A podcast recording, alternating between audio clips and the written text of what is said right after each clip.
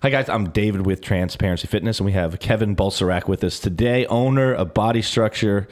Tell us a little bit about yourself, man. I'm excited to sit here and talk to you for the next, you know, hour or two. Oh, good, man. Appreciate you having me. Uh, I don't know how uh, bored people get with an hour of me, but uh, no, I'm glad to be here and share anything that might be insightful for somebody. But Yeah. um, I've been on this journey in life, just.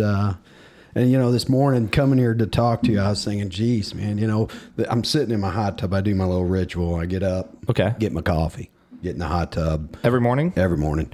Uh, well, we'll call it four to five. Yes, hot tub, not working out. Four to five workouts a week. But Okay. Get in the hot tub, workout, have my coffee, of course, workout, uh, get in the uh, uh, sauna, the infrared sauna, yeah, get a shower, sometimes steam and eat and get on the road.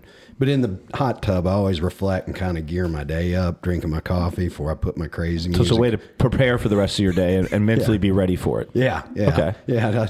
Because once I start working out, I put on like heavy rock. You know, your mind goes into rage mode. That's what I like to It's do. like, let's just get through this workout. Let's Yeah, kill it. smash it, especially early in the morning. I've done it since high school. Really, well, I, well, no, I'd say college. Getting up crack of the morning. You know, What's crack in the morning for you? Five? Yeah, Si- five-ish, Okay, five-ish, see, I'm yeah. a six a.m. guy, Yeah. but I'm a I'm a middle of the afternoon workout guy. Yeah. I, I function best if I work out in the middle of the afternoon versus the evening or the morning for some reason. there you go. Yeah, So yeah. but it does feel nice when you do it in the morning because then you're done for the day. Like you don't have you can focus on everything else. You don't have to worry about finding that time to get your workout in because it's been done. Yeah, the and work's it- been put in. So many things get in the way, I'll- you know, Yeah. out throughout the day, and you're thinking, okay, I'll do it at noon. Yeah. I'll do it at four. now Next it's six. like- yeah, I'm hungry now. I want to go home and eat. At ten o'clock at night, you're like, well, I got to get it in. So Yeah. but anyways, I was sitting there thinking, oh wow, what, what are we going to talk about? Or you know, uh, and the first thing in my in the hot tub was like, man, people that have been instrumental in my life and things that have shaped me. And I mean, obviously, as my mom, my dad, my wife, Carla, um, and the people I've surrounded myself around. And uh, you know, with my dad, it was like about choices, making good choices in life you know uh, uh, but he allowed freedom for me to make my own choices whereas my mother uh, and my parents divorced when i was young and my mother instilled this like no judgment uh, treat people how you want to be treated just kind of that type of nature she's a real free spirited woman okay, and uh, and then of course my wife just very supportive. It seemed like it was always about my goals and not hers. If I look back, we're just traveling and moving throughout around what I wanted to do or where I was going. So um, she was so supportive in that respect. you need you need a partner like that, especially with the kind of lifestyle that you live. Right, running a business. I mean, and you've you've got multiple things on your plate constantly. Right. So, uh, I mean, you need a you need a partner that, that really does she work as well? Uh, she did early on, and and then as our kids, we started having a bunch of kids. She backed off from it, rightfully so. I don't know how we could have juggled all that without her. How Right. single parents do it, I have no idea. Oh, Uh, it doesn't even. I mean, how do right? uh, yeah, it makes how they work and take care of the kids. You know. So how did you handle like you you said your dad gave you a lot of freedom to Yeah, kind of you know yeah. make your own mistakes or make the right decisions. Yeah. How did you handle or how did your dad or you kind of handle those times when you did make mistakes when you were doing things that that because you had that freedom you were able to do things that maybe uh, someone that's a little stricter kid may be a little less likely to, to do something, you know? Yeah. Or, or were you a pretty good kid and you just didn't misbehave too much? Oh no, it's terrible. Be honest with you. we won't get into all my deep dark secrets here today. Hopefully, I'm not going to answer them anyway. But no, uh, uh, that's what was crazy about it is my, you know, mom really made you think about how you treat other people and that type of direction, you know, and uh, where my dad, you know, always said, "Hey, you got mindset on anything, you can do it. Do it. You just got to make choices along the way." And so when I made wrong choices, to be honest with you, man, my dad just kind of let it roll. Okay. And it's really so the reason, either going to learn or not. dude. I, I grew up in Houston. We moved out to Katy, Texas, and you know it was like he worked and I did my thing, and that's starting off in seventh grade. Okay. So I had a speedy life before high school. I think I did what most people in junior high. I did what most people experience in high school. Okay. Yeah, because I was on a free wheel to make my own choices, and a lot of them weren't good. So you, you started working out really young, like eighth, Oh, ninth yeah. grade, right? Seventh grade. Seventh, Seventh grade grade, is when you actually yeah, started yeah. like strength training and, Yes, and and you're a football player, right? Yes, sir. Oh, yeah. Like breed it down. Right. there. Yeah, I was about to say in Texas they, they take they take football on a whole whole nother level. Oh yeah, yeah.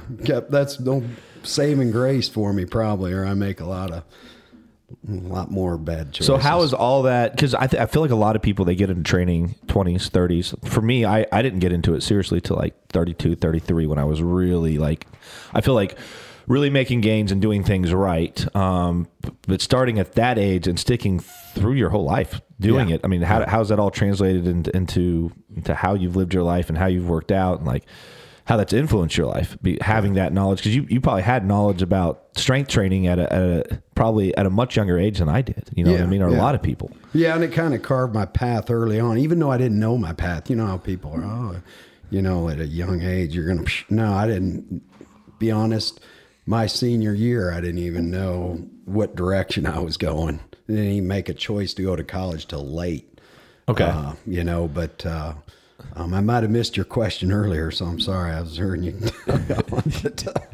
You're good. Uh, oh man, it's just uh, you know, like going back down memory lane here. We're trying to do. Yeah, exactly. You know, but that's but that's what we want to. I want to. I want to know more about Kevin at a younger age and how that sculpted the Kevin that we that we're talking to today. Because I know you've had a a lot of different things throughout your life, trauma, Yeah. um, things that have uh, that really could have kept you from succeeding so many times, Yeah. and uh, and you've always been able to persevere and overcome. So um, I know you played college football. Yeah, yeah. Um, you know, how was that? I mean, how was that experience? What, how did that help? You have a bachelor's in science and Yeah. a master's in. gerontolog- gerontological studies. Okay. Yeah, yeah. And I think getting there, you know, through high school, the discipline of just being on a team and working out, and the Katy Tigers, Texas, their whole program and driving you to be the best, and there's always goals, and that's what kind of kept me driving there. And then when it got to the end of the time to make that college decision direction, it was like again, some adversity came along that I really not prefer to discuss. And then I was like, "Hmm, well, I need to do something here. I got, I got to go. And, uh, and it's always moving forward. All my life I've been moving forward. So I go to, you know, uh, University of Arkansas. and you use that, that training program that you learned in high school for what years Oh, afterwards, yeah. right? Oh yeah, oh yeah, yeah, yeah, and even implemented in one of my uh, second jobs at a As a coach, school. if I Yeah, remember as a coach. yeah, yeah. Uh, The, what, the year after you left, they went to state? Uh, no, three year. That that freshman team that trained that way for the four years. When you went, uh, implemented the program that you had learned Yeah. in high school. yeah, yeah.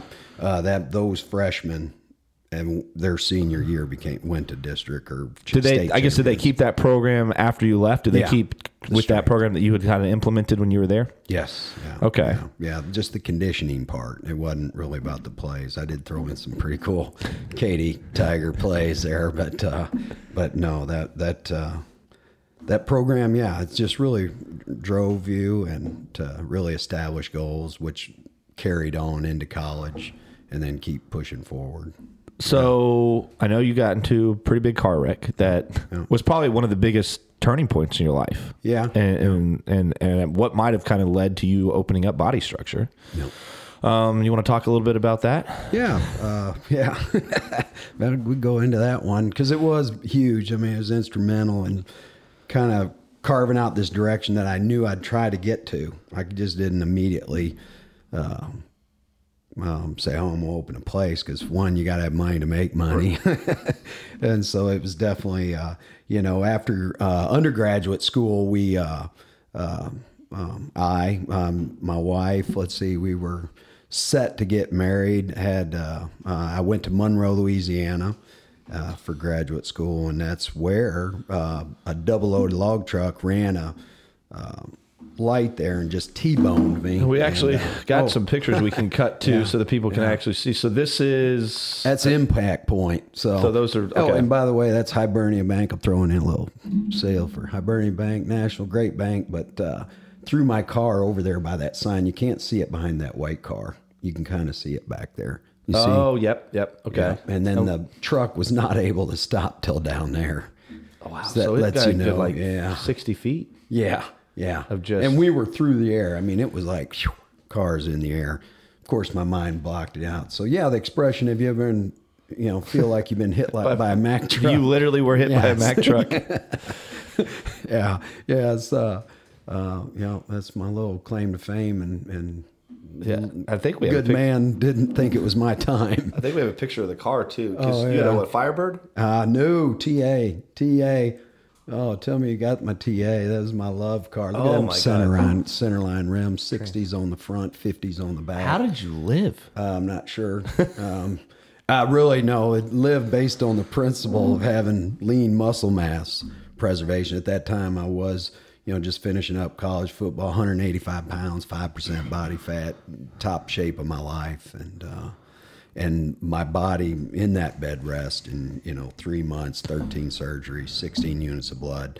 Um, had time to eat off that muscle. 16 mass. units of blood? Yeah, more than I think your body. Yeah, I was about I'm to not say, like, sure. that seems Yeah. like an ungodly amount of blood. Yeah, my whole family So they were just pumping. giving it. Oh yeah, it was right out. Yeah, because it ripped my bladder open. My lung was punctured. All So mainly they were just were trying to keep blood in your body and it would just, some of it would squirt out and some Yeah. of it your body would use. Yeah, until, yeah, until you started where- to heal. Well, and that's where they put those dying trousers on. They put these things and they blows you up with air on your feet because it pushes all that blood up to your heart. Okay. I suppose. And so, yeah, they had to use that to get me to the hospital there. And also, my wife was in there, Carla. She was in the passenger seat. She dinged, Oh. yeah, she dinged up her ankle a little bit, but She came out pretty unscathed. Kind of well, you know, sure a lot of jarring of the spine and stuff, uh, but other But no that, yeah, major life threatening where you She were walked away I mean, it, how yeah. and how long were you in the hospital for? I mean, Three months. Okay. Three months, yeah. Surgery, carried a catheter bag around for over a year. Yeah, wheelchair getting out of there.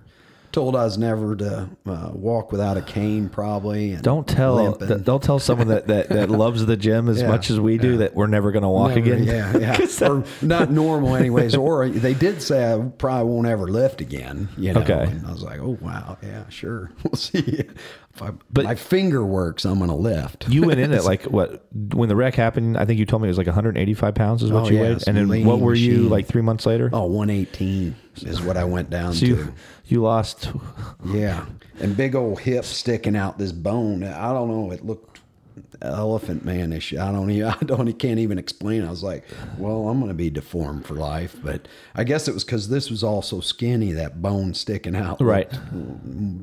It looked bad. Looked Yeah. worse than. Yeah. Than what? It maybe. So what was the recovery process like and getting back to the gym? Like, I kind of want people to kind of have a feel for what- what you really went through, and, Yeah. and since that wreck and what what you went through to just get back to where you wanted to be at, where you were at, right? Yeah, I mean, yeah. look at you now. Yeah. Well, thank you, thank you, thank you. I You look amazing. I appreciate that. I try to do the right components, but uh, yeah, no, that uh, uh, the just the recovery in itself. So that was back in the day when physical therapy did not really do exercise. Exercise. It was all passive modalities.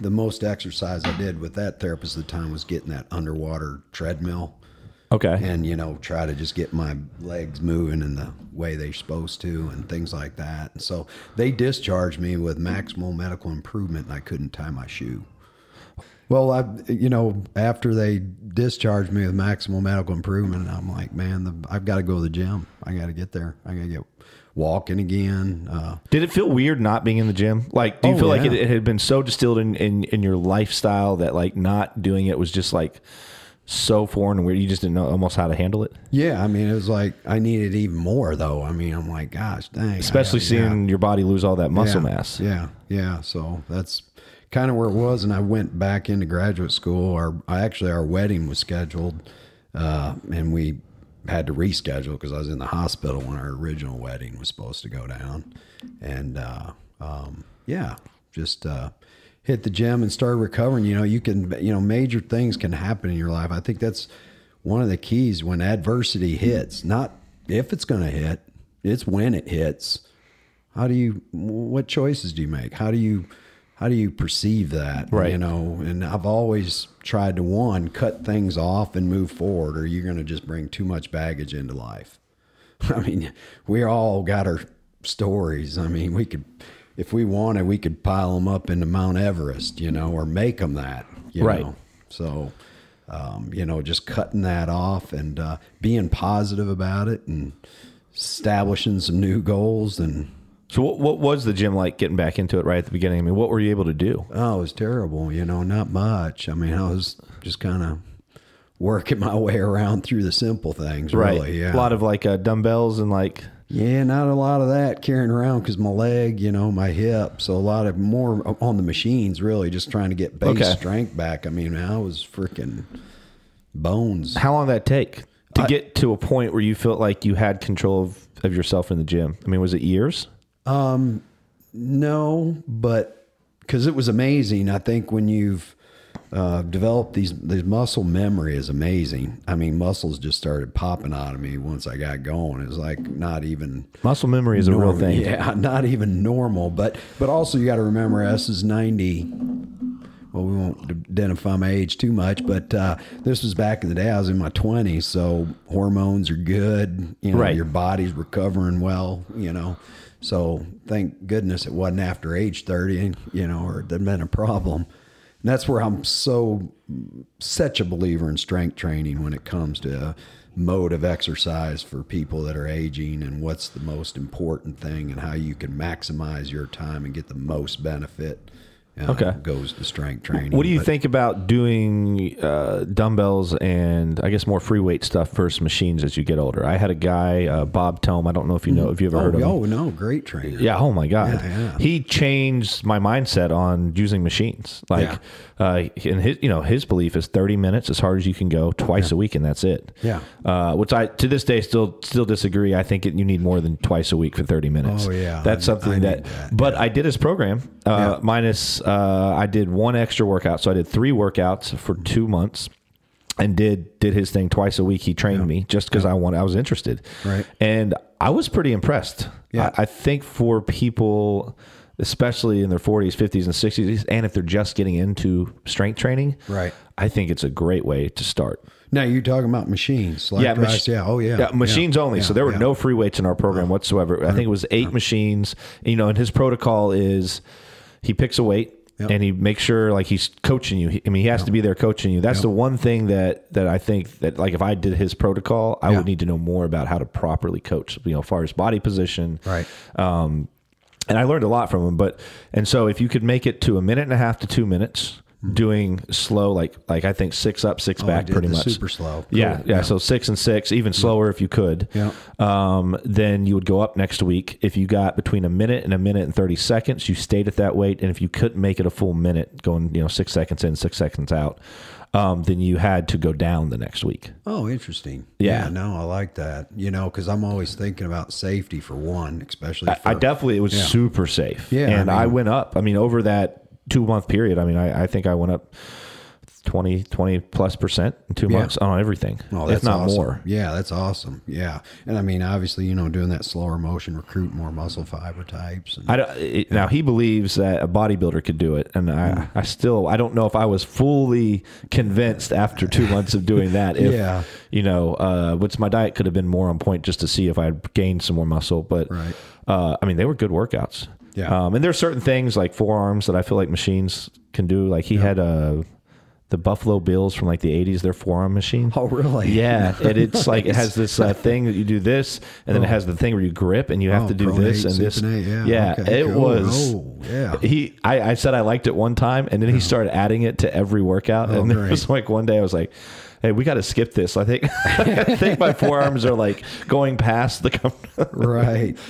Yeah, no, definitely love the machines, uh, you know, for safety and pushing yourself when you're by yourself all the way up to muscle failure. Right? That- that is true. You, you can safely rack her and not worry about a spot and worry about lines and control and all that thing. So I think everything's got its place, but that's where, you know, we like to, at body structure, we like to give people the knowledge to do it on their own.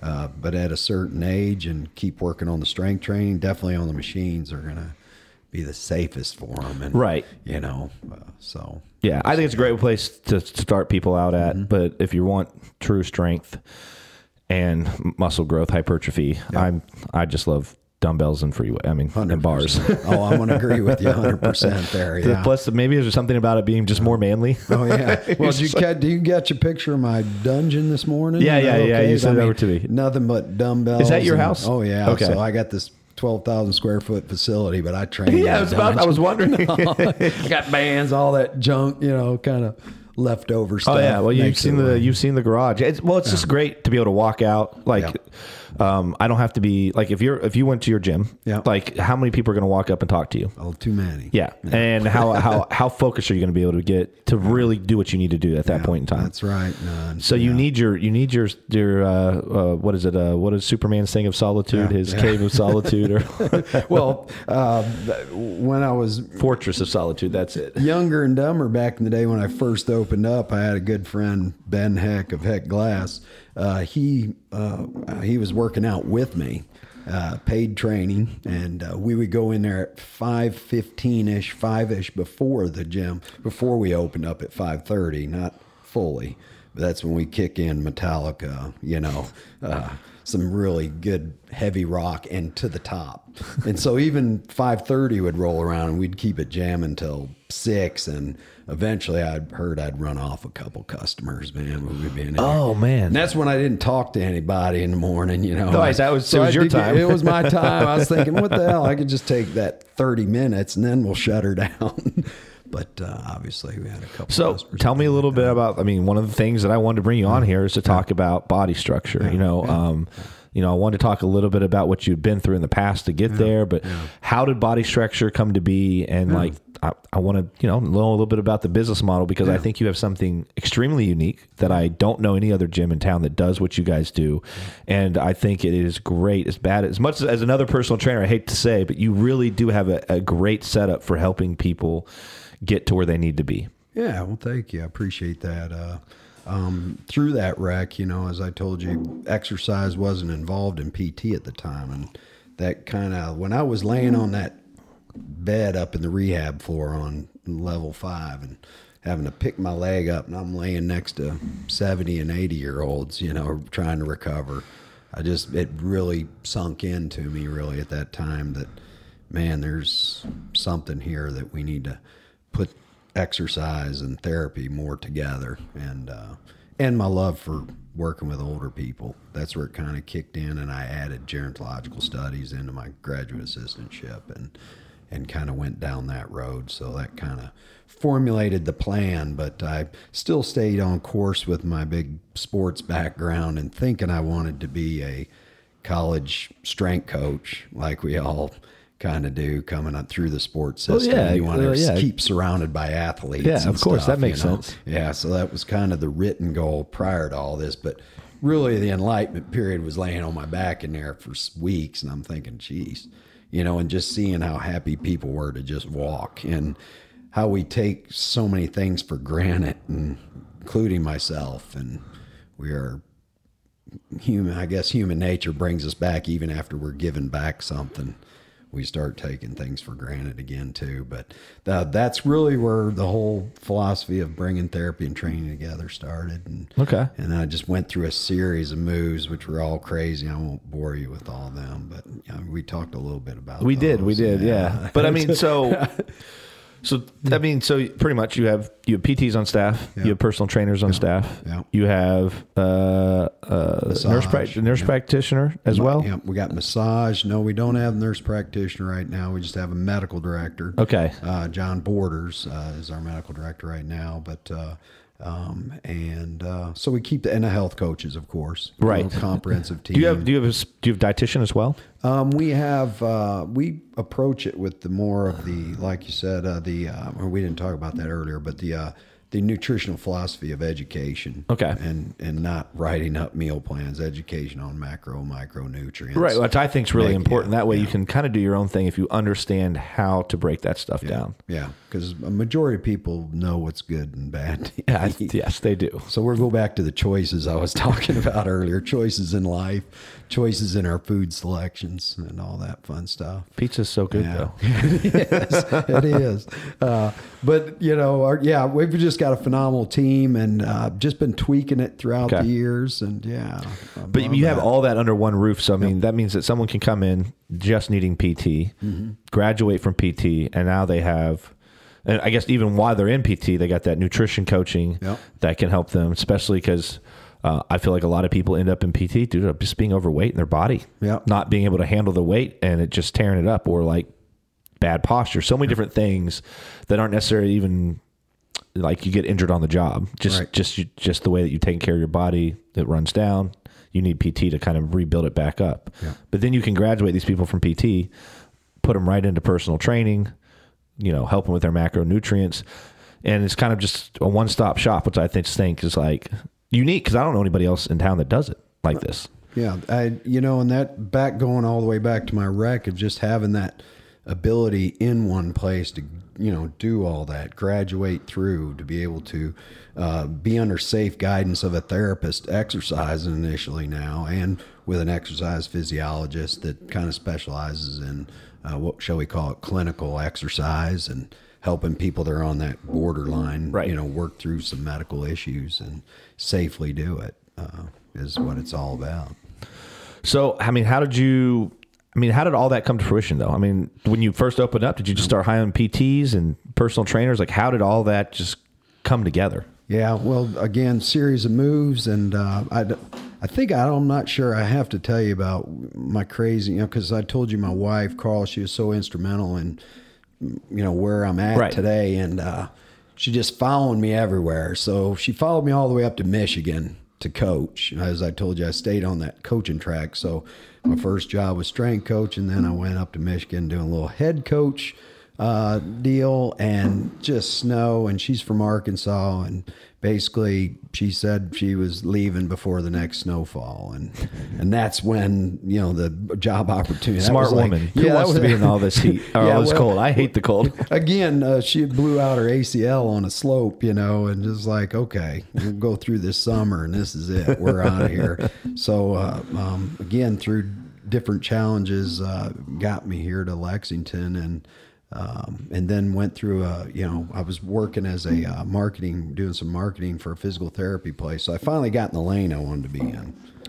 Okay, know. so you actually got to see how physical therapy, a th- physical therapy company was run by helping Yeah. out with some of the marketing and getting an idea of, you know, I guess those those seeds started to Yeah. get planted there. Yeah, yeah, just getting a feel for it. And at the same time, I opened up, um, um, talked to uh, one of the gym owners and opened up a, uh, evaluation and orientation process for all his customers that joined. Oh, okay. So you implemented something for him. Yeah, training department here in Lexington. So I was doing both jobs, riding to Frankfort, come here at night, work on the weekends, things like that. And so I had both things going at the same time for hmm, couple, almost three years. I think I was doing that. Wow. Lived so when did you finally make that decision? It's like, okay, this I need I need to do my own thing now. I mean, like, when was that? Because I mean, you you've but had the company almost thirty what, thirty years, right? Yeah, yeah, we'll be 20, well, 97? we'll be 25. Yeah, 97 is when we opened up. So I think we're coming on our 25th anniversary here this November. Oh, wow, Yeah, yeah, that's amazing. yeah. So, uh, yeah. So yeah, so what I mean, what brought that? I mean, what finally made that tipping point where you're just like, this, I need to do my thing now. Yeah, yeah. Uh, again, more adversity, more challenge. Uh, someone pushing me out of my comfort zone, and just uh, um, I was at the gym, and I was, you know, of course, doing the PT, and was heading down that road to try this, and uh, um, I was like, boom, okay, we're to do this. We're to bring this together, and uh, put put a business plan together. And I got lucky. I got a loan from the bank. Uh, it was hard to get that money because you got to have money to make money, and uh, or get I guess, and you had money. did you had to put a business plan together to Oh, get yeah. that loan? Yeah. Was that the first time you've ever done? something? I mean, was that Oh, difficult? Yeah. Oh Did you- yeah, yeah. I didn't go to business school. right. sure, so did you know. get did you get help from people, or did you like? I guess the internet didn't really exist no, there's no now. internet. No, there was no internet. So yeah, no, not really much help. But I, I will say the guy at the bank, you know, helped me put an SBA loan together, and uh, that's where. Uh, So you did. So the guy- the people at the bank were were very helpful Yeah. in, in making sure that you did all the documents right and you wrote up what you needed to write up. yeah, yeah, You Yeah. just you just weren't going to fail, were you? no, no, that was I'm going for this. Gosh, yeah, it, it was, and again, scary. You know, I just, oh, let's see, 97. So, yeah, we have a baby in 95. So, yeah, I had a fresh two year old. Wow. Okay. so you're putting it all on the line. Yeah, I was like, okay, it's time to move. Now, when you first opened up, was it just personal training then?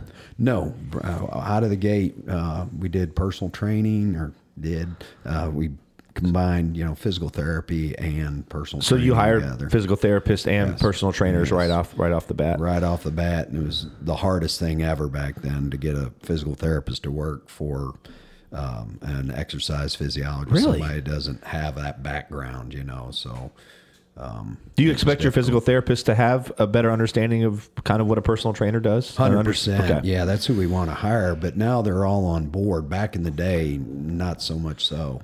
You know, and the stigmatism Right. of the gym. And then was your guys like pay comparable to what a person or what a PT would have been making at Um, that time at, at a at a you know just a PT clinic? You you mean now the PT or the trainers paid equally? Is that what you mean? No, Or no. I just Okay. meant like uh, like when you hired your first PTs, Yeah. were you guys able to compensate them at a level that they would have made if they had gone to just Yeah. work Oh. for a PT specific clinic? Yeah, hundred percent. Yes, Okay, yeah. so that so money shouldn't money definitely wasn't an issue. It's just getting them to change their mindset. Yeah, get to see the vision. And uh, be honest with you, I blew the numbers. I didn't. Uh, I underestimated personal training and overestimated physical therapy. I didn't know how hard one the rejection of PTs or not rejection, just hard to Right. get. well, and you're thinking you're going to get insurance money. So Right, like you right. think that the, the money's going to be easier to get your hands on because it's not as much private pay. Right, You know, with right. personal training, that's coming out of I, I, maybe there's some insurance out there that that pay Yeah. for personal training, but not many. Yeah, yeah. So it, along with that, and getting the trust from the physicians to say, "Hey, go to body structure," you know, because what's in it for them? Nothing. You know, that's illegal. I'd be, you know, if I Right. compensated physicians to send to me, but you know, so we had to deliver when they we could finally get them or convince them to send them to our place, and really, it started off by going after people with lower extremity, low back, knee ankle problems where they really need to lose weight and they understood hey these people need exercise too not just Oh, therapy 100%. and, you know uh, get that pressure off their knee and uh, move them along through the system Right. but uh, but yeah the projections were missed by a mile and uh, uh, So how'd you get over that adversity? well, I got very lucky. To be honest with you, I met a, a gentleman in a uh, uh, the horse industry, and uh, he he knew a lot of people and uh, really helped the referral system go uh, for personal training. That's where I was telling you I, I got a few influential uh, clients that really helped my business grow by word of mouth and referral. as far as getting enough people in the door to catch up with rent, and, and, and like the whole problem. get yeah. everything that you're like I don't have money for this. Like, Yeah. I need I need more clients or I need another investor. Yeah, well, and back then too, it was a lot of just cash Right. money. A lot of these clients come in just Right. and throw the Krispies down. I'm not paying two point nine seven percent interest on their little credit card. It was more cash pay. That- that makes Or just sense. A lot of people weren't now. You we you hardly see cash nowadays. That's true. Now, did you have a business partner going into the business, or is like all of this was on you? Yeah, yeah, yeah. So much, if yeah. you failed, you failed. Yeah. Oh, if you yeah. succeeded, though, you Yeah, succeeded. Succeeded. That's it. Yeah. So um, over time, I guess, just with the personal training going and the therapy, um, finally picking up, and establishing some credibility. Uh, uh, Yeah. So how has the business changed over the last twenty years? Would you say twenty five years almost now? It's huge. It really is. I mean, one, you fight for insurance money now. We didn't have to fight like we do. They'd Really? denials, uh, limited visits. Like I'm seeing you for your knee, and some insurance require me to pre-auth every. Okay, you just had ACL, and I'm pre-authing every six visits. Yeah, it's going to take longer than that. I mean, that's like three times a week. That's two weeks. yeah. Well, I had a ACL MCL meniscus tear, and so Yeah. I got surgery. Yeah. Um, I- I'm a veteran, so I went through the VA, and but UK did the surgery for the VA or whatever. Yeah. and um, and so they UK would keep setting up my appointments to go see my my surgeon, make sure my knee's good, uh, doing physical therapy, and then I get like a bill for like two grand. Oh wow. And I'm like, what is this for? Like, it's through the VA. I'm not paying anything. Like, that's part of my being a, being you know service connected, and that's just part of what I earned when I was once I got out under honorable discharge, right? Um, and, and so I get a hold of the VA, and they're like, "Yeah, we didn't authorize that. I mean, they told you to keep coming back, but uh, we didn't give you permission to go back." and I'm like, "Well, I don't know that." Yeah. And so it took me two weeks. Um, calling, I have a million. I called a million people. No one would give me an answer. Finally, I got a hold of some lady, and I finally, I was just like, I was broken down. I think I might have been crying at the time because I was like, I was not in a place to to, to be able to spend that kind of money. Right. Like I just didn't have it. Plus, I'd been off work for like a month to to get the to get to where I could stand up at work, and it was just like a mess.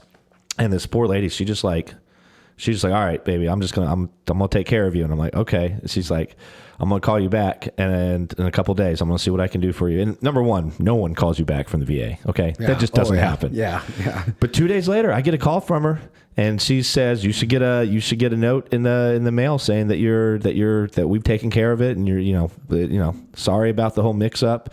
Next time though, double check with the VA before. uh, I don't care what they tell you you can do. Yeah.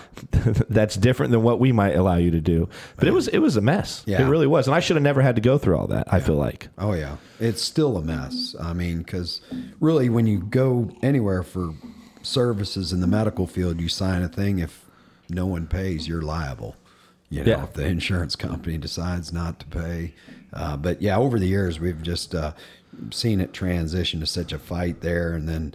Uh, with the personal training, and then when we moved, uh, I guess you know. I think your question was about body structure Yeah. and transition. I Yeah, mean, one hundred percent. Yeah, yeah, we- because you weren't always at the location you're at now, right? yeah, that, yeah, we were uh, on Richmond Road, uh, um, on the road front, and now we're behind it. You know, behind Roosters now. It used to be Chop House, but when we made that move, I made that move because we were only offering personal training and, and physical therapy. So it's kind of like we um, stereotype that you have to be wealthy or something to get a trainer where you don't, folks. If you quit eating out so much, plan Right. and you can afford a trainer a couple times a week and have a little bit of discipline. Yes, I, yeah, I think that's a lot. That's a lot of things. I have clients that you know they can only afford to see me once a week. Yeah.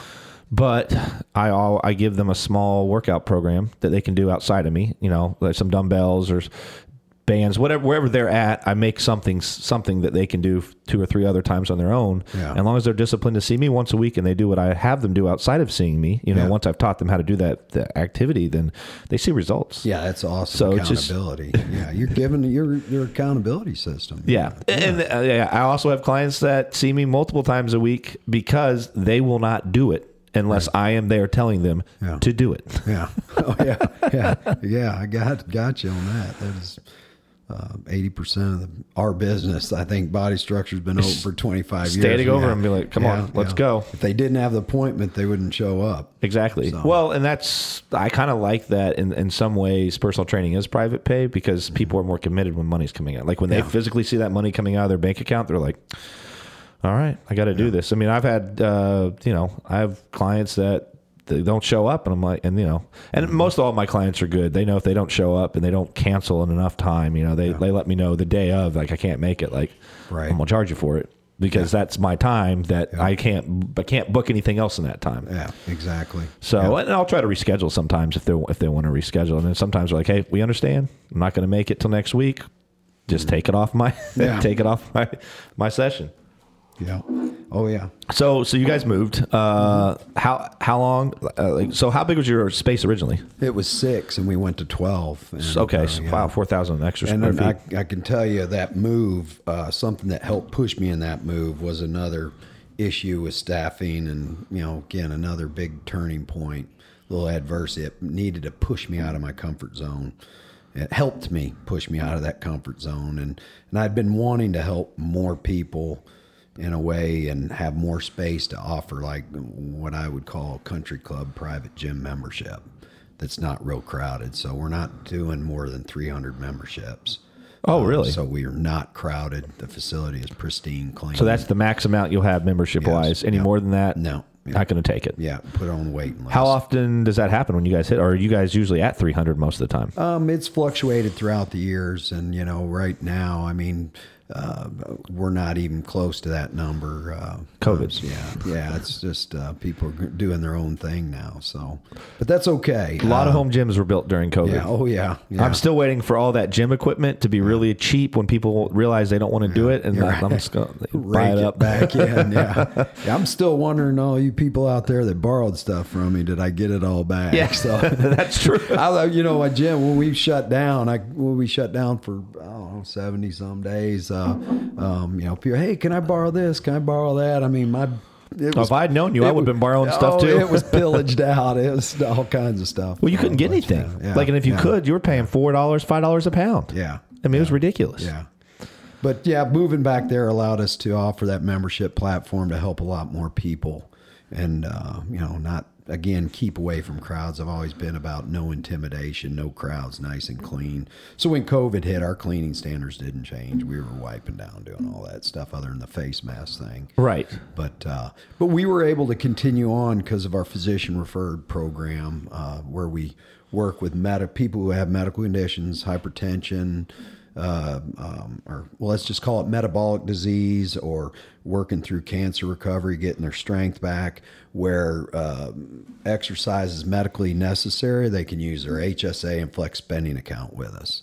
So that's tax deferred money that you can use towards your services at our place uh, uh, with our medical. Now, were fitness you, were you? I know you probably had to shut, shut down the gym side of things during COVID. Were you? Was PT still allowed to? PT? Yes, but uh, we eventually ended up shutting that down just because we don't do a huge volume of orthopedic replacements. Okay. which are the really the medical necessity type stuff. So you didn't necessarily fall under the Yeah. the guidelines to keep open as a medical facility, yeah, manner of yeah, speaking. Right. Yeah. And but at the same respect, people, uh, personal training clients that we had on our medical, you know, uh, referral, they kept they were able to keep coming with their trainings Okay. as well. So what? What's the? uh So kind of how many people do you have that just come in for the membership versus like that get the personal training and PT? Do you have quite a few people that just pay like a monthly fee just to come in and use the gym as a gym? Yeah, that fluctuates somewhere between 130 and 170. Oh, wow, Yeah, okay. Yeah, yeah, we're not uh, up near that 300 number. We've got more clients than we do members. Okay. Well, that, do says a lot. Training. Yeah, if you think about it. Yeah. so Which I mean, you have every time I was in there, I did my uh, externship with these guys. So when I went through school, I worked with uh, Adam Hicks, I think, and uh, and I just learned from him. Yeah. I, the way that he. Um, he was really good. He really helped me. He'd allow me to come up with workouts, and he would push me to have critical thinking. He'd be like, "All right, so we're seeing this person today. We're working on this. Uh, so when you come in, I want you to bring me four exercises that we can do with her, that we're going to do with her." Oh, wow. And so I'd be like, "Okay," and he'd look at the list, and I think every once in a while he'd be like, "Okay, this is not going to work for her or him," but for the most part, he'd be like, "All right, so these," and then he would add his exercises, and uh, and then then we'd talk about it afterwards, which I think really helped me, um, and it also helped with communication because he'd kind of let me not necessarily ever lead the session, Right. but he'd let me like if it was my exercise, he'd let me kind of explain what I was doing and how I was doing it and why to the to the client, and then if he felt there's a couple times where he's like he would kind of jump in and do a better job of explaining things because he just has a little bit more quite a bit more experience than me, but it it really really helped me. So. And I know that you guys over the years have done a lot of that, where you've worked with local colleges and schools um, and help help their uh, help them get their certifications or you know uh, exercise science stuff like that, which I think is awesome too. How many? Do you have quite a few interns right now at all? Yeah, we we try to limit it to four each semester Okay. or each term, so we can provide a good experience. And, Yeah. you know, and uh, do the whole program uh, where they get to be involved in therapy Right. and training and shadow all the areas. Uh, so yeah, we're working with Eastern right now. We're working with UK. You know, Right. all the major universities send them over, and we we treat it just like an interview. So yeah, I remember us, coming yeah. in. I was like interviewing for a job. So did yeah? Did you do the test? You should have done the test, right? Yeah, you and uh, Okay, you and. Brandon Okay, sat down with okay, me, and we we we talked before Yeah, you, you yeah, know, because it was. I was like, oh man, I thought I was just going to come over and like do your thing, they do my thing, and then they pull me into a room, and they're like, all right, we got questions for you. Like, why do you want to be a personal trainer? Why do you want to be here? You know, Yeah. And then I think Brandon reached out to me a few days later and says, "Yeah, we- we're going to set you up with somebody when you're ready to start." And Well, you know, it was honestly it was a, it was a really good experience for oh, me. Oh, good. I appreciate that. I mean, everybody that we accept into the internship program, we feel like it's a person we'd hire, and that's why we want to talk to you and I know Brandon's tried to get me a few times. Yeah, yeah, yeah. So uh, that's that's the whole thing there. We want to, um, you know, we're looking for to build the team, Right. For good quality. But you have a great team from everybody that I met. You know, people seem to be happy. People helped each other out. Like, um, you know, I, I think you you guys have a great setup from my my personal experience.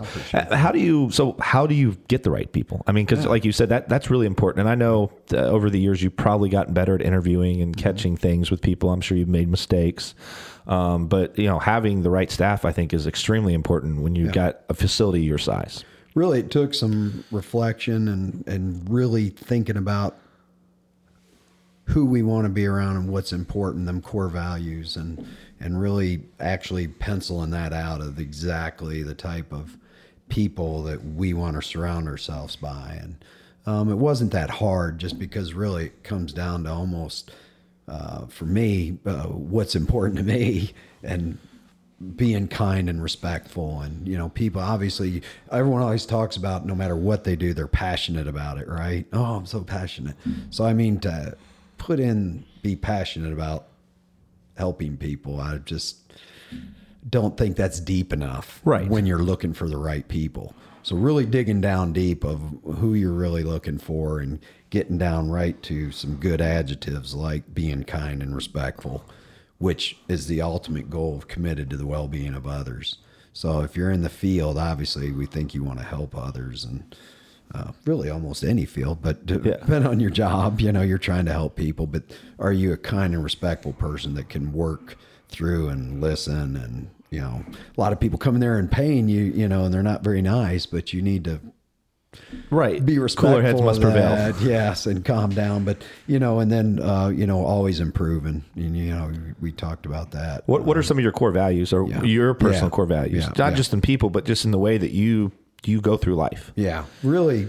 Uh, I've always, and I think it's again back to my mom, but just putting the other shoe on. How would you want to be treated, or if I were you, or you know, I'm Right. sitting here talking to you, what would I be thinking?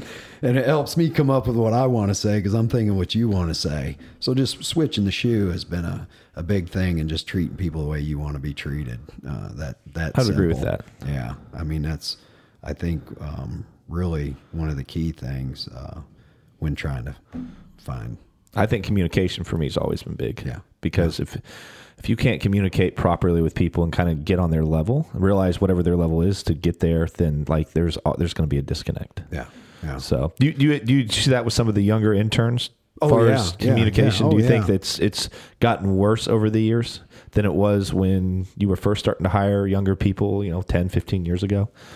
Or do you do you feel like it's just a lot of it's just they're just getting into it and they just it's they're younger, they're just going to have they'll learn over time. yeah i think a lot of times yeah uh, they may be just sitting there thinking of what they're going to say or something they're thinking i don't know that could be you so i don't want to be judgmental like that. Right. but, uh, uh, yeah Well, because we don't communicate like we did 10 or 15, 20, Right. 30 years ago, right? right right Um, a lot of communication is through electronical devices. Drives me nuts. Uh, and I mean, uh, this, um, they, they don't even want to be on the phone. Like just a phone call. Like it's, it's, you know, if you're under 30 or 25, it's Yeah. text or not even text, like one of these third party apps, you know, Snapchat or whatever. And it's weird to pick up the phone and call and talk to somebody. I'm typing an email. My caps got locked somehow. I type and typing for a while. I'm doing this hen pecking, you know. I'm, and I look up and I'm like, oh my god! I've got times limited, so I just finish it up, you know. And first thing, as soon as I send out the staff, I get back, man, what are you mad about? You know, or you're screaming at us, and I'm like, uh, just sent out an email. oh yeah, no, Learned that one, huh? No, it's ridiculous. So texting and emailing, and I've got this whole thing when someone comes on, hey, if you're texting me and it's after eight thirty or pretty much any time, I don't make my phone ring. So I have this whole communication thing that I like to Right. put out. If it's Don't- important enough, pick up and call me. yeah, yeah, and don't text me over something that we can talk about tomorrow. You can just email me. Right. You know, That- that makes or, sense. You know, or, you know, if it's just if it's not urgent And if it's really urgent, you need to be calling me anyways. And so, So, what are some of the mistakes that you feel like you've made and learned from over the years? you know, getting. I, I mean, Yeah. there's no way you haven't because Yeah. you wouldn't have the success that you have today if you hadn't made some mistakes. I got a laundry list, you know. So, uh, Well, pick out a few. Well, always improving is back to one of the core values we were talking about. You know, always improving and dependable. You know, somebody who sets that high level of bar of excellence and you know has that. You know, to me, a lot of times that confidence that comes off those kind of people and they're driven. So I really like that driven person because I'm driven. So Yeah. biggest mistake I made early on is my drive and just communicating and just, I mean, banging on uh, some people that are, we'll call amiable or um, analytical. And here I am being this big, expressive guy, you know, in your face, not really in your face, but you know what I mean? I don't know. You're pretty close to my just- face right yeah, now. Just motivated, you know what I mean? I'm just Like ready to go. Yeah, passionate and just driven like that, and that that comes off to some people that are more of the amiable, analytical, and usually introvert style. You're going to run them off.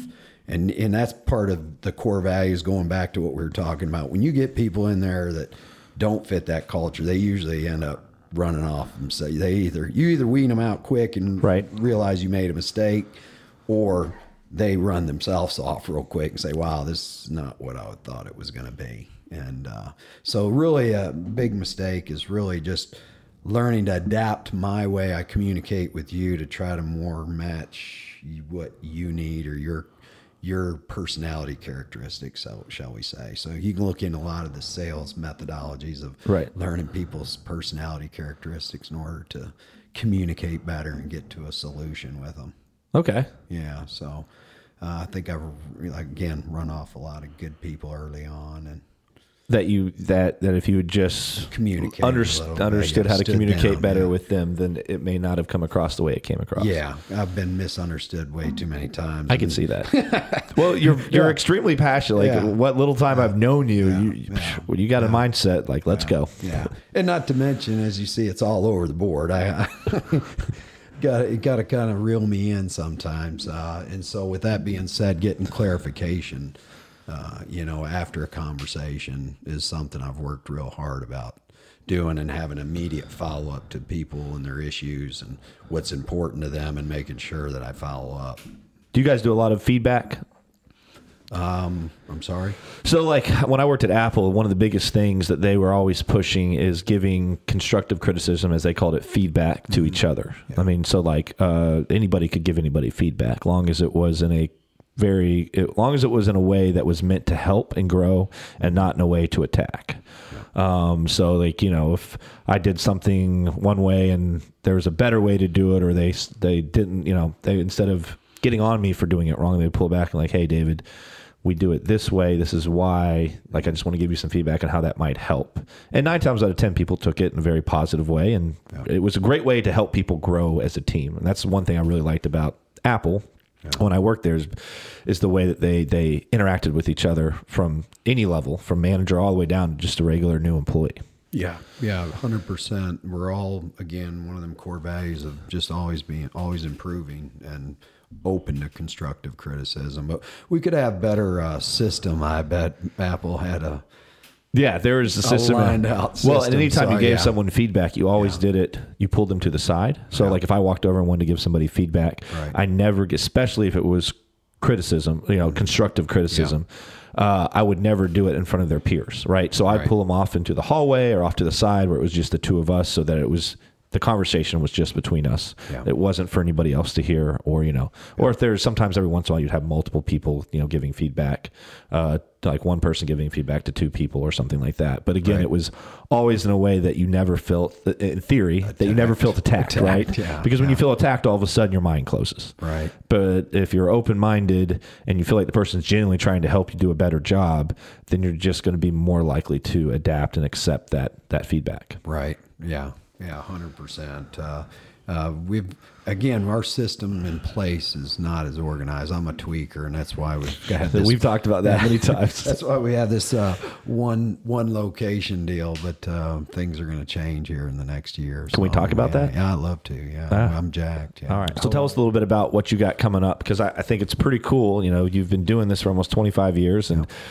You're about to uh, expand, Yeah. really expand over the next five to ten years. I mean, Oh, it's, yeah. it's going to be crazy. Well, and it's funny. I, at the time that I was thinking, hmm, how much longer am I going to do this? Let's think about cashing out. How am I going to cash out? Uh, neither uh, at that at that point, all three of my kids weren't involved in the business. So um, I'm thinking, hmm, what am I going to do here? And so I've been had some feelers out. Uh, um and then along come, uh, I, I was talking to you earlier about PTs back in the day were Right. hard to you know find and work for me, and I found this gentleman, uh, Aaron Geldai, uh, in India, and uh, got talking to him. We talked about H one B. Got over to New York, got trapped there, and uh, um, What's H one B? Eight uh, H one B. Uh, so a foreign uh, way to get over here to the country on a work visa.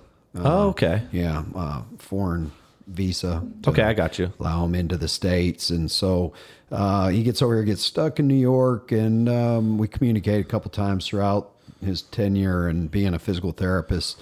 This guy is uh, just his brain and everything works at this different level. So he uh, gets tired of therapy, or I shouldn't say tired. He's just moving towards his bigger goal because this guy's had goals all his life and drive. And I mean, he showed up America with a shirt and flip flops on his back. Really? Yeah. Why didn't he have his flip flops on his feet? exactly. It was cold on the ground. He's in New York, man, right? Yeah. So, uh, but anyways, uh, he opens up a company called Ink Staffing. You know, you can look them up. They're one of the top 500 in America, privately owned companies. Uh, expanded 40 plus locations in two years, 50 million gross revenue plus 800 employees. Um, just all of a sudden, you know, he decides to call me out of the blue and talk about body structure and what he'd like to do with it and can I come see you? And he showed up here and we worked through an arrangement and it was an unbelievable deal. And you know, first I tried to talk him out of it. I was like, why are you doing this? You could do this without me. And uh, he said, man, you know, body structure, look at it. It's branded nationally. There's not much we need to do there. You've been doing these, uh, you know, all these methods and processes that have proven results over the years. Why would I go through all the work of reinventing all that? Let's just make what you got better. And I'm all about that. Right. We need technology. He's a tweaker too, Oh, huh? yeah. He, well, he's laughing at all our printers. What are printers in here for? what's going on here? What's that? You know, all this old electronic devices. But uh, no, he he just uh, offered a you know fabulous deal to expand here in the next two years, uh, our next five uh, to forty plus locations across you know America, and uh, ready to blow it up. That's awesome. Yeah. Yeah. Yeah. And- And, I mean, I, I, again, I kept trying to tell him, hey, wow, you don't need me to do this, Aaron. You know, I, um, I'd be more willing to you're help going to be and share. you're going to be very involved as the locations are open. Oh, right? yeah, This yeah, is not going to be a thing where he's just buying the brand and he's just going to kind of take your template and run with it. Like, so I, I again, you built body structure, you built something unique. Yeah. So my guess is he he wants the brains to be involved Yeah. as as he's doing this, so that because there are going to be mistakes that I guarantee you he will avoid having you hands on as as you guys open this up together. And now, um, you know, you're really going to cash in. Yeah, yeah. that residual income is about to be very nice. Oh yeah. Hopefully, over the I next mean, four to five years. He was just so generous of just saying what whatever level you want to be involved in. There's no Right. way if it says body structure, you're going to make it sure right. it's well i mean Oh, but it's yeah. it's your brand it's Uh, who yeah, you are it's what you built it's what you believe in right so like why wouldn't you at least get it to a point to where you know everything's running the way it needs to and i'm guessing over time you'll, you guys will probably hire the right people that oh, will Oh, yeah. embody what you believe in to kind of oversee these things being opened and Yeah. you won't have to be as involved so i mean eh, if you don't mind me asking how old are you now I'm 55. but yeah, so I mean, this is yeah. this is the time that you know you probably want to spend more time with the family and let me guess, golf a little uh, bit more. Yeah, that's it. Yeah, that's it. Yeah, yeah. So uh, you know, you want to have more of those those more free time for for things that you really enjoy outside the business. Yeah. So this sounds like this could be a great way. I'm oh, really yeah. excited for you, actually. I, I'm I again I didn't really understand it, wasn't willing to accept even his gratuitous offer, but he just really kept saying, Kevin, you help me and now I want to help you, and I need you to be more successful than I am. And and I can remember way back uh, before. Well, it's actually when I was in our first location on Richmond Road. Um, the grumpy old man business owner syndrome and how you get burned or you feel you get burned or however you process Right. things over time to not let that happen to me. Right, and I, I know early on. Um, I mean, I even know a couple of the, the trainers in town Mm-hmm. uh, that that really did burn you and took advantage of you. Yeah. Well, Took and- advantage of your kindness and and and it it kind of backfired on you. Yeah, yeah, and it just uh, again, as I said, you gotta find the silver lining in everything, mm-hmm. just like COVID and what we found Right. there, just like in the wreck and all the different things that happen throughout life, and just keep. Because unfortunately, once it's happened, there's there's not a lot you can do about it except like, all right, I gotta I gotta accept this. I gotta move forward. I gotta make sure this doesn't happen. You know, um, you know that, you, that's a mistake, right? Yeah, Uh, yeah. You could almost call that a mistake, even though you were taken yeah. advantage of. Yeah. and that mistake's not happening again. right, and uh, this one's kind of like a, just a full circle. I wasn't looking for it, and it just dropped in my right, face. and then you get things like this that Yeah, it's like, someone wow, just is like, just- yeah. you know, a positive a, a positive aspect from that. So Yeah, yeah. This Um, guy's amazing too. He's just his brain works at a different level. He has multiple things going on, and uh, he can just organize it all. And uh, we're going to be a good team because I'm more of that visionary, jump around, Right. tweak, and ch- keep changing things. I think that's reason body structure's still here is it has molded and changed over the years and just keep reinventing our business and changing out equipment and changing up programming and things like that that you I think it's to do. amazing. yeah So, so. far as your personal Mm-hmm. physical activity and diet and stuff, what does that look like at 55? You know, for all the all the guys out there that want to look like you, including myself Man, at man. 36. well, I, I did find a, a very good regimen, you know, uptick in my fat intake and protein. Uh, so you think a higher fat and protein and a lower carb is where it's at? well, at least for you. good nutrient dense carbs. So, man, I'm pounding down, you know, some fruits, some various fruits that are lower on the glycemic index, along with a ton of vegetables. Okay, what kind you of fruits know. do you like? Oh man, blueberry, blackberry, raspberries, strawberries. All the berries. Yeah, the berries man, are good. I'm, I'm a watermelon man. junkie though. Oh yeah, sugar, sugar. it's good though. It's good. it's better than actual sugar. Oh yeah, yeah, exactly. Yeah, but uh, yeah, no, just uh, uh, yeah, and just not overeating. And I've found over time, just uh, really just eat till you're not quite full. Okay. you know, and shut her down. now, are you a six a meal a day kind of guy, or are you? Uh, I used to be.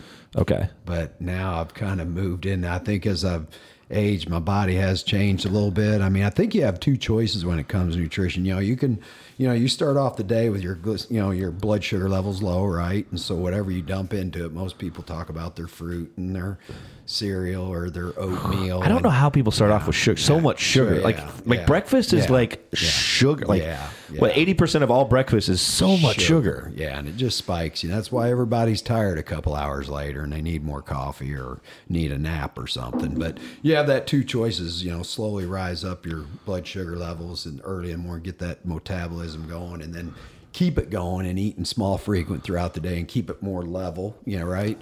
Or you can let it stay low for a little longer period of time and then slowly bring it up and uh, um, regulate your blood sugars that way, you know, uh, and, and eating uh, again lower on the glycemic index versus eating a little higher but eating more frequent.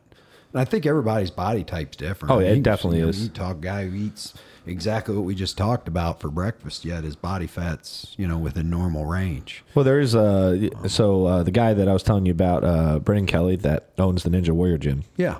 I have never seen a guy put put so much sugar, like just pack it away the way that he does. But he works out two or three times a day. He does 40 miles of running a week. Like, even though that sugar's probably uh, definitely not healthy for him, Right. his body needs needs those calories, I think. But he, you know, he has like an eight pack. I mean, he looks impeccable. Oh man. You know, like he's like, you know, he, he I think he's actually done some body some body competition some body composition competitions. Right, right. And uh but I've never seen like we we went when we we went on this um uh, four day cabin trip down to the Red River Gorge, and we got uh, Mexican food for lunch, and or actually it was almost dinner time, and we tore. I mean, we ate quite a bit of Mexican food. Then there was a little shop with some fudge. So he pretty much tries a piece of every, not a piece, but a small little like sample of every type of fudge they have, and then ends up buying like each one comes with like six pieces. Oh my so he bought three. So we bought What like? I think, you know, eighteen pieces of fudge. Okay. Okay. So uh, he sits there while, while we're figuring out what we want and eats a whole box. I mean, eats a whole box of fudge. Okay. And then starts into the next box. And then he like, I, I guess while we were getting our fudge disappeared. We're like, where the fuck did this guy go? Right.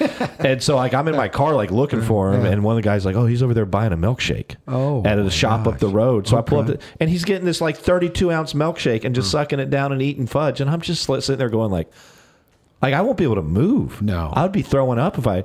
And this guy, I've never seen anybody that consumes food like he does. Oh, it's not fair. You know, you get some. Yeah, you But get- he was he was a college uh, football player, uh, an All American runner.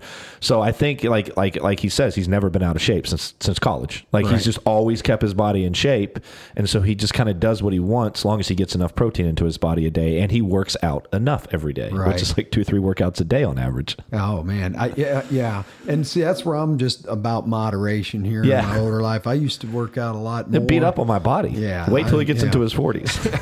yeah, I just uh, find things in moderation, not only from eating standpoint, but exercise and make just making better choices, so you don't have to work so hard. what do your workouts look like? Um, typically about four to five workouts, and I instinctively change uh, body parts throughout each, the week. Each Yeah, so you do a split routine. Yeah, and it's um, and it can vary based on how my body's feeling. So I won't say, hey, chest back, you know, shoulders tomorrow, Oh, really? legs the next day.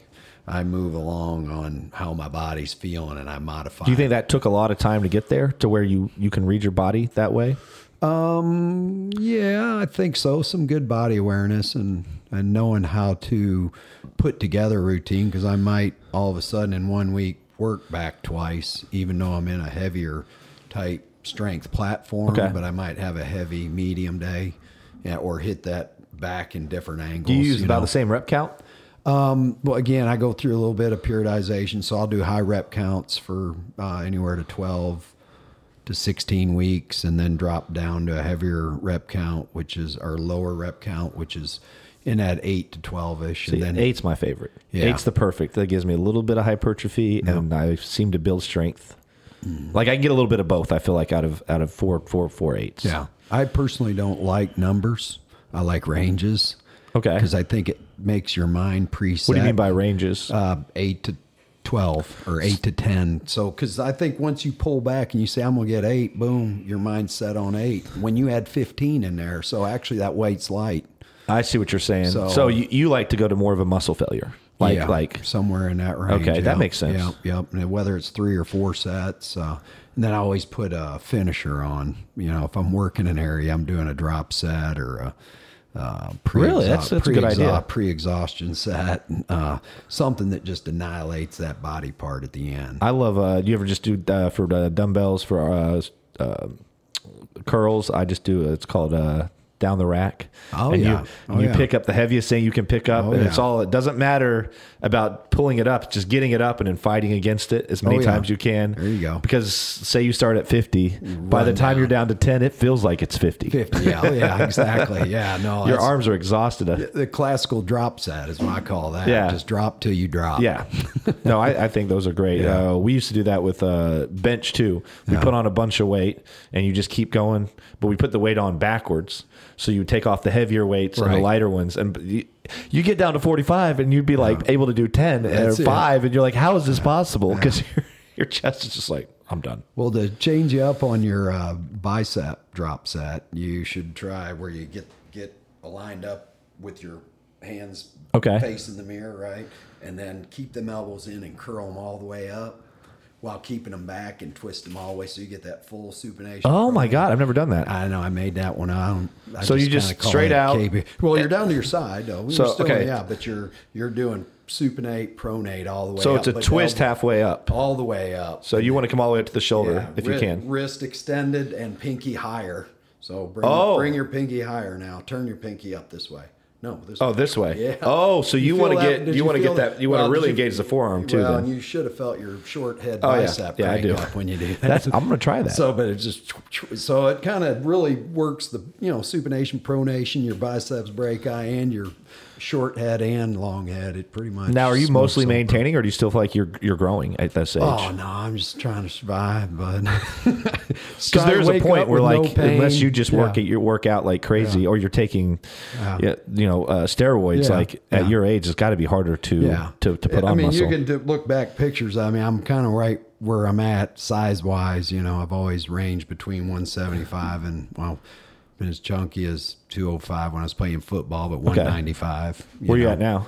I'm about 185. Okay, so you're on the higher end of your. Yeah, and I'm, but I'm smoothing out about probably a little higher than 10% body fat, so it's a little higher. Than You got to do something about that. Yeah, no. At 55, Yeah, come on now. and I do believe, uh, you know, part of staying, I think, well, I don't know, uh, it, it's worked for me, and that's taking my body down below 10 Right. every, I don't know, every year really, and then just flattening back out. What do you What do you do to do that? life. Like, what is? Do you have like a system that that that you found that works for your body to to drop it? Say you get to 12 or 13 percent. Yeah, getting all under into the single digits has always been my goal, and uh, you know, at least once a year, and even sometimes as low as five and six percent. And what do you do to get there? But you definitely have to do similar to a you know bodybuilder eating plan. You know, a do a carb high low, trick your body.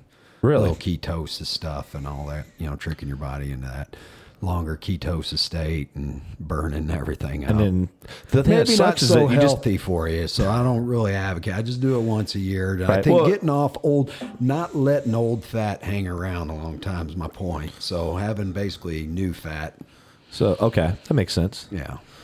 So um so when you do have a uh, well I don't know I'm guessing you you probably don't stick to like a cheat meal kind of system when you want some food you get it. Um, I eat pretty good all week, but yeah. Yeah, what, what's your go to uh, though? Like, what is your like? Oh, like, if I, you can have whatever you want. Oh, wow. What's what's your favorite sugary item? Oh, and then what is your favorite? Like, is it pizza, Chinese? Like, what's your? Okay, so I wanna hear this. I, so the first thing comes to my you know, Taco Chaco, Choco Taco, you know, but they've taken them off the shelf. It's gone. Klondike has discontinued them this year. Oh, really? It's over. I know what you're talking. I haven't had one of those in a long time. little ti- yeah, So that was like your favorite sugary thing to go for. that's a good See, little- donuts for me. You put a donut in front of me. You put it. I'm I'm sorry. Like I don't care if I'm in the if I'm training to do a compo- body composition. You put a donut in front of me. I'm going to lose that battle Yeah, nine times out of ten. Yeah, yeah. Oh yeah. And then what? What food wise? What? What do you? What do you? What's your favorite thing that? Oh God, that's bad or uh, Yeah. mm, mm, oh, well, okay. Tell me what's your favorite thing to eat that that's healthy. Oh, just constantly, I eat so many eggs in so many different ways and batch them up every See, week. I burnt myself out on eggs. Dude, no, I'm throwing, you know, this week it could be roast beef in them with uh, peppercorns, with, uh, you know, whatever, bunch of picante sauce. Uh, So eggs are a big one for you. My, yeah, in many different ways. I make them different, whatever's in the cabinet. And then what So, unhealthy thing do you do you crave the most? um, shoo, jeez, well, pizza was all right, but not really. And Chinese food, yeah. Oh, that's a tough one. So bad food I crave. Ah, good old fashioned uh, fried chicken. Oh. Yeah. But that's not like the chicken, worst thing you could be just like- eating. Like a, like a slice of pizza would be worse than that because at least you're getting right. it's a high protein item, Yeah. even though it's deep fried. yeah. Um, You can't go wrong with yeah. I mean, fried Yeah. chicken's good. some kind of deep fried food, I guess, Yeah. but it's really not a go to. So I'm weird. I, I'm having a hard time. Are you so you're you're right? pretty you're pretty content with what you consume. Yeah. You Oh. enjoy the food. I've, I've over the years I've just found what I love to eat and See, I just do- And so without nuts, eggs, and meat and uh, peppers, mushrooms, I do a lot of tacos. yeah. So I do a low calorie tortilla, high high protein, Yeah. uh, cheese, and then uh, I just do ground chicken or beef, sometimes turkey, but I I'm sick of turkey, uh, and I just put like that uh, like taco powder on it, and cook it up. Yep. Uh, put that on top of the cheese on the on the tortilla. Sometimes some vegetables, and uh, I get that pre-made bacon. I just uh, cook it to where it's pretty much burnt, so it will crumble up into the taco. Yeah. A little tiny bit of ranch. It's like 50, 60 grams of protein and like, I don't know, four to 700 calories, depending on if it's beef or chicken. There you go. And I'll just eat that all day long. And I'll eat through a pound, pound and a half of meat a day, especially during the week. The weekend's harder because I get out of my routine. Right. During the week, I have a routine that I stick with. I, I pretty much work out at the same time every week. Yep. Uh, I eat pretty much the same time. And you know what you're eating, right? Yeah, yeah, So that's to me is the big difference is that preparation and knowing. So and it's quick. And you, if- you can cook up a pound of meat in like, like ten minutes. yeah. So I'm it's all about prep cooking. So well, and I don't I don't like food to be old. so oh, like Oh, no. so I, I I I like literally cook almost every day. I, just throw a pound in every day, cook it up, takes me ten minutes, but then it's fresh. Oh, it's so good. And then I'll eat through it pretty much the whole day or Oh. into the next day and then cook it again the next day. I can eat week old food. I mean I, I can, but I prefer not Yeah, to. Yeah, I hear you. I'm Mr. Leftover. that I'm- was uh, that was my problem with uh, with like when I would get meal prep. Like I've tried, you know, Jack Nutrition here in town. yeah, Yeah, so we've had them on a couple times, and uh, and I used to get them every week. The problem is, I'd get to Friday through Sunday, and I would one, I would just be like, oh man, this food's like four or five days old. It just doesn't taste as good as it did on day one. yeah. And and weekends are always always a struggle for me because people want to go out, people want to do things, you know. So it's a lot easier to just eat unhealthy on the weekends in general. Um, but I would it would be hard for me to eat all their food if I ordered two meals a day um, for the for the week because because I would just like would not want to eat it because it would be just like like seven days old, six days old. Oh man, no, I'm I'm all about that. Because meat meat gets a little tougher, you know, on the on the back end. But again, at the end of the day, you got to get your protein in. You need to get you know your macros. when I think clients that uh, that I'm been most successful with over the years are people that aren't. They're more creatures of habit. Oh, habits the best can- way. Well, and you know, you could eat this, and there don't need all that variation of nutrition. It makes it easier, so that's why I do the tacos. Um, I love Yeah. love ranch. Yeah. So like the ranch, I would just put on top of the cheese because the ranch and cheese tastes amazing to Yeah. me with the meat, Yeah. and I can eat eight to ten ounces of chicken really quickly with that cheese and ranch and a little bit of bacon in there for the crunch, Mm. and that's that's been probably one of my most successful. I've been doing this for over a month, two months now. But one of my most successful meal plans that I've been able to like not vary from and Yeah. be like sick of it. I'm like, okay, I can do this every single day, and I'll just change the type of meat that goes into it. How are you on tuna? You know, honestly, it's it's been a while. I was because I did a lot of tuna there for a while, um, and because I've tried all these different. I, I don't want to call them diets, really. I just I've tried to eat healthy multiple times in different ways, Yeah. uh, and uh, and that's what I'll do is I'll find something like eggs. I went through an egg period, and I mean I was eating like eggs every meal. I was getting, uh, I was like you, I was cooking them with everything. I'd get meatballs, cut up the meatballs, put them in the eggs, cheese, Yeah. like different, you know, and I just kind of got burnt out Yeah. because I was eating like 10 eggs a day. No. Um, but you know, it's been a long time since I've done tuna. So I got a I- recipe for you. Do you? You probably haven't used it. Okay. There's Louisiana, Louisiana hot sauce. See, that's my problem. I can't do hot sauces oh. because my stomach is like Oh. Okay. I have IBS. The other the other ingredient was mustard instead of oh, I love mayonnaise. I love mustard. Well, just try it with mustard instead of mayonnaise, just mix the just mix those two together. That's it. or just mustard. Since you can't do the Louisiana hot sauce, maybe a little picante sauce, medium picante Right. sauce with some mustard. And you just kind of turn that into like something you can put on a piece of bread or just eat straight up. Yeah, I usually eat it straight up. Or Yeah, but, but tuna is really high, in uh, you know, and I, I I'll do uh, I'll do uh, salmon a couple times a week. So I get this. Um, there's they're like frozen at Kroger, and I think they've got some kind of seasoning. They're like a garlic seasoning or something Yeah. on it. It's a little little more breaded than you would probably want, but it's not it's not that bad. It's Right. still pretty low carb, Yeah. and each each each slab there comes with like two salmon slabs in there, and I think they're like 30 grams of protein, and it's and I just I grill that because it and when it comes to uh, fish, I find grilling tastes better than than, than baking. yeah. Um, so I do do you grill much? Oh or, yeah, okay. yeah. And I think that's the key with anyone you're working with or someone wanting to start eating a healthier life lifestyle, you know, Right. having a healthier eating plan is uh, find the things you like. Don't be gagging down something you don't like. That's not. Yeah, I've learned that work. lesson Yeah. because you can do it. Yeah. but then thing, life's a little bit more miserable. yeah, because you're constantly craving what you can't have. But if you can find that balance of something that you like for the most part, then you're not like, oh, I need to go get pizza or I want Chinese or I want this or that. Because you, I mean, I feel pretty. Once I eat my taco or two tacos, you know, I'm, I'm. That was tasty for me. I enjoyed it, and I got enough protein in, in that meal. yeah. Well, think about this. This is a good one for you. COVID, Yeah, loss of taste.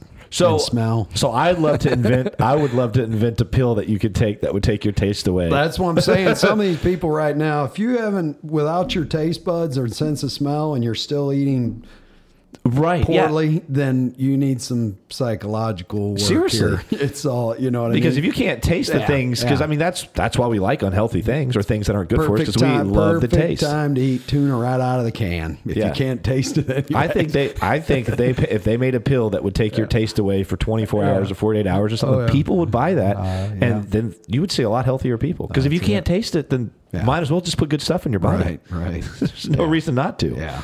I, I know a lot of people are weird about texture though. Yeah. They're like, oh, I don't like the texture of that. And I'm like, well, who cares? Outside of hummus, I don't understand that. I love hummus, I just I don't know the sand, and I'm not a texture guy. I don't know. but that's that's your one thing. huh? one thing, man, that and liver. Liver. I you know I couldn't tell you the uh, last time I did liver. You keep up with this uh, Liver King guy? You heard of him? No, I don't believe. I don't like liver. Don't. Ugh. He yeah. So there's a guy named Liver King on Instagram. He's he's made himself. I mean, you should look him up. He's Oh, made good. himself. Uh, hey, can you pull up? Can you can you pull up Instagram and pull up Liver King? liver king. Oh my god. Uh, look at this guy. So he's all about this ancestral. Like they don't. They have like they put their phones in like a bag when they're in the house, Mm. and like they they sleep on like the, he made his own bed. I don't think it's a mattress. They sleep on like boards, and Yeah. it's kind of crazy. Uh, uh, You're gonna. Everyone thinks this guy's on steroids. Yeah. He refuses to admit that he's on steroids. Okay. Um, oh gosh. look at this guy. Okay, But he believes- Hold on. Let's go back up to those abs real quick, man. Or or Let's let's, see- them abs. Yeah, It's- give- there, get you the go. Up to Vegas the one. No, yeah. Well, okay, maybe not. So ab muscles aren't really square without some kind of cosmetic okay. action going on. But okay.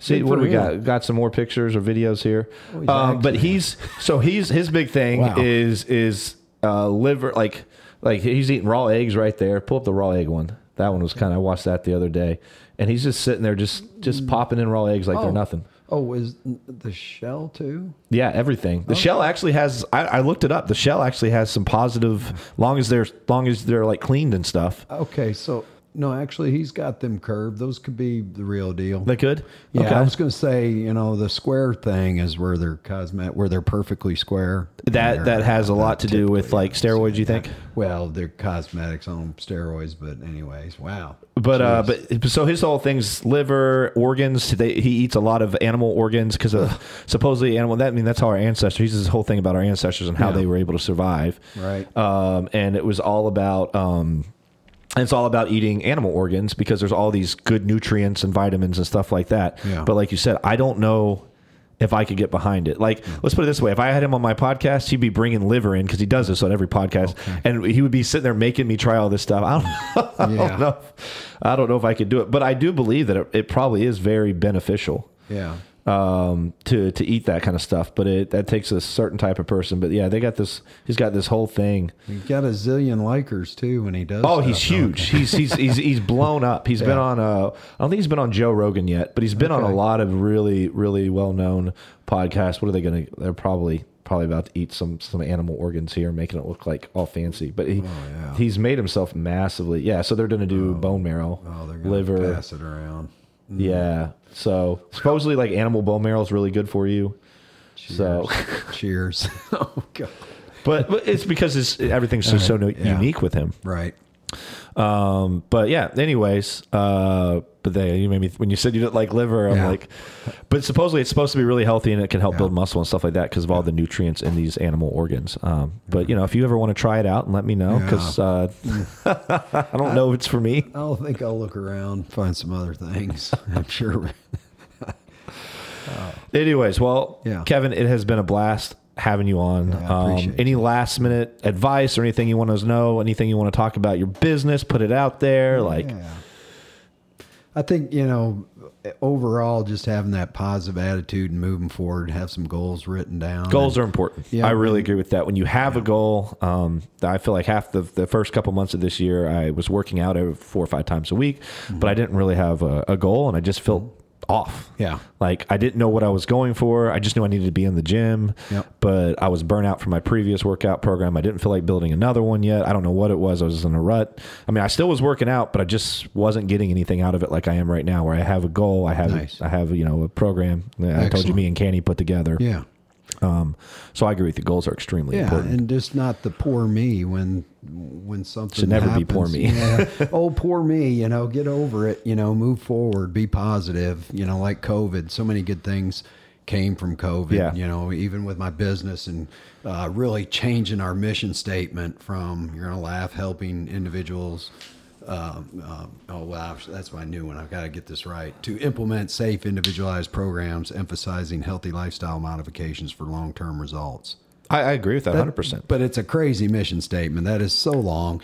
And that was what I came up with back in 97. And that is our steps, our methods, our Okay. pro- proven methods, proven results. And that is, you know, how we've depicted it on our wall over COVID. It really gave me time to reflect and then just turn the mission statement straight into just helping individuals live a healthier life you know, and staying in our little sweet lane, of course, of medical conditions or beginning exercisers, teaching them the fundamental movements that could work both ends of the Right. spectrum, old and new or injured. But uh, staying in that lane, uh, yeah, and uh, setting those goals. yeah, I agree with you, man. Yeah, That's great. yeah. So it's just uh, so many people had so many, and COVID did wreck the world, right? I mean, so many bad things, right? Yeah. I so uh I mean it was it was a hard time. Yeah. But it it forced me it put me in an uncomfortable, took me out of my comfort Excellent. zone. Excellent. And it, it I wouldn't be a personal trainer if it hadn't been for COVID. There you go. Like I literally because I wouldn't have been looking I would have kept doing my photo and video Yeah. job and Yeah. probably worked at Apple for a little bit longer. Yeah. Um but COVID allowed me to go back to school get a certification in something that I'm really passionate about, that I actually care about, that I get to help people. You know, like like you said, I mean, I get to communicate, I get to be kind, I, I get to do all these things that that uh, as a photographer, it, none of that stuff was as important. You know, I really get to genuinely help people live a better life and feel better, and there's awesome. something gratifying about that. oh man, I can't think of anything more. So, um, and so if it hadn't been for COVID, I wouldn't have made that. I wouldn't have made that transition in life. I wouldn't have pivoted because I was doing okay financially, but then Yeah. things hit, and I'm like, I don't, I got, I got to pay rent. Yeah. You know, like a lot of other people, uh, you know, I could have totally just not paid rent for multiple months, and probably once my lease was up, they would have kept their deposit, but I would have saved myself thousands of dollars. But that's Yeah. not the type of person I am. I, I made an agreement, so Yeah. that meant I had to figure out a way to make that work Yeah. um, and uh, and so and and it was the first time ever in my life where I had so much free time to focus on. You know, I was working out six, sometimes seven, seven times a week. I wasn't taking a day off because I had nothing better to do. Some days, like Right. especially when Apple shut down, everything was shut down. Me and two friends, or me and four friends, one of our buddies had a, uh, I think four or five hundred square foot basement garage Yeah. And we just all of us brought all the equipment that we had at our houses into his garage which was uh, two full plate sets a squat rack a bench uh, some dumbbells treadmill uh, a handful of other things pull-up bar stuff like that. And that's literally every day 8 o'clock pm Yeah. we got together and all four of us worked out every night. Now two of them did their program and me and my buddy did our program. And i had never been that committed. Like i've always been committed but not like that. Right. Because I had nothing better to do. Well, and think about all the time people had during this period, and you had a choice: do you want to use that time, or do you want to burn And a lot of people did, but a lot of people got mm-hmm. themselves in worse shape Yeah.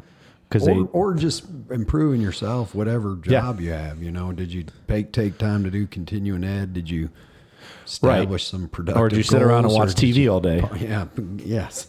so that was a big period of time of change, I think, and a lot of good has come out of it. I agree. Yeah. And A uh, lot, a lot of bad came out of it too. I think, it, I think too, it went yeah. both ways. yeah.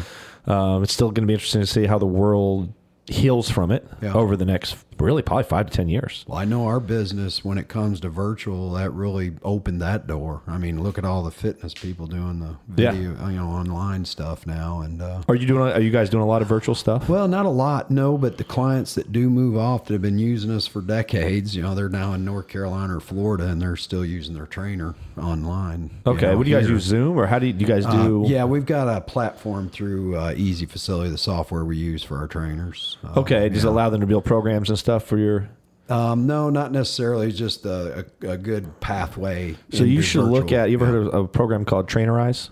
Oh yeah. yeah okay, yeah, I use that. yeah. I so I have a handful of clients that are out of state. Yeah. they just pay me a monthly fee, and I build their programs and Trainerize. And then I went through when I right when I got out of school, and pretty much all most of the most of the major bar and dumbbell movements I went through and had someone videotape me doing them, showing like proper form. Um, and then Trainerize has their own videos built in as well. I just rather my clients look at me instead of some person they don't know. yeah. Um, and then I build their program, and then if they, you know, if they're like, oh, how do I do, you know, a skull crusher properly? Well, there's a video of me doing a skull crusher. There you go. Um, and that's been super beneficial because you know I couple couple clients like that, but they're paying you know 120 a month to, and it's a 12 week program, so they pay 360 up front, Right. And then I just sit there, you know, uh, depending on what they want, it doesn't take me more than two or three hours to build a 12 week program for somebody in there, and then other than them reaching out to me and doing, uh, I offer. Uh, every other week, a one-hour Zoom call if they Yeah. want to go over form or anything like that with me.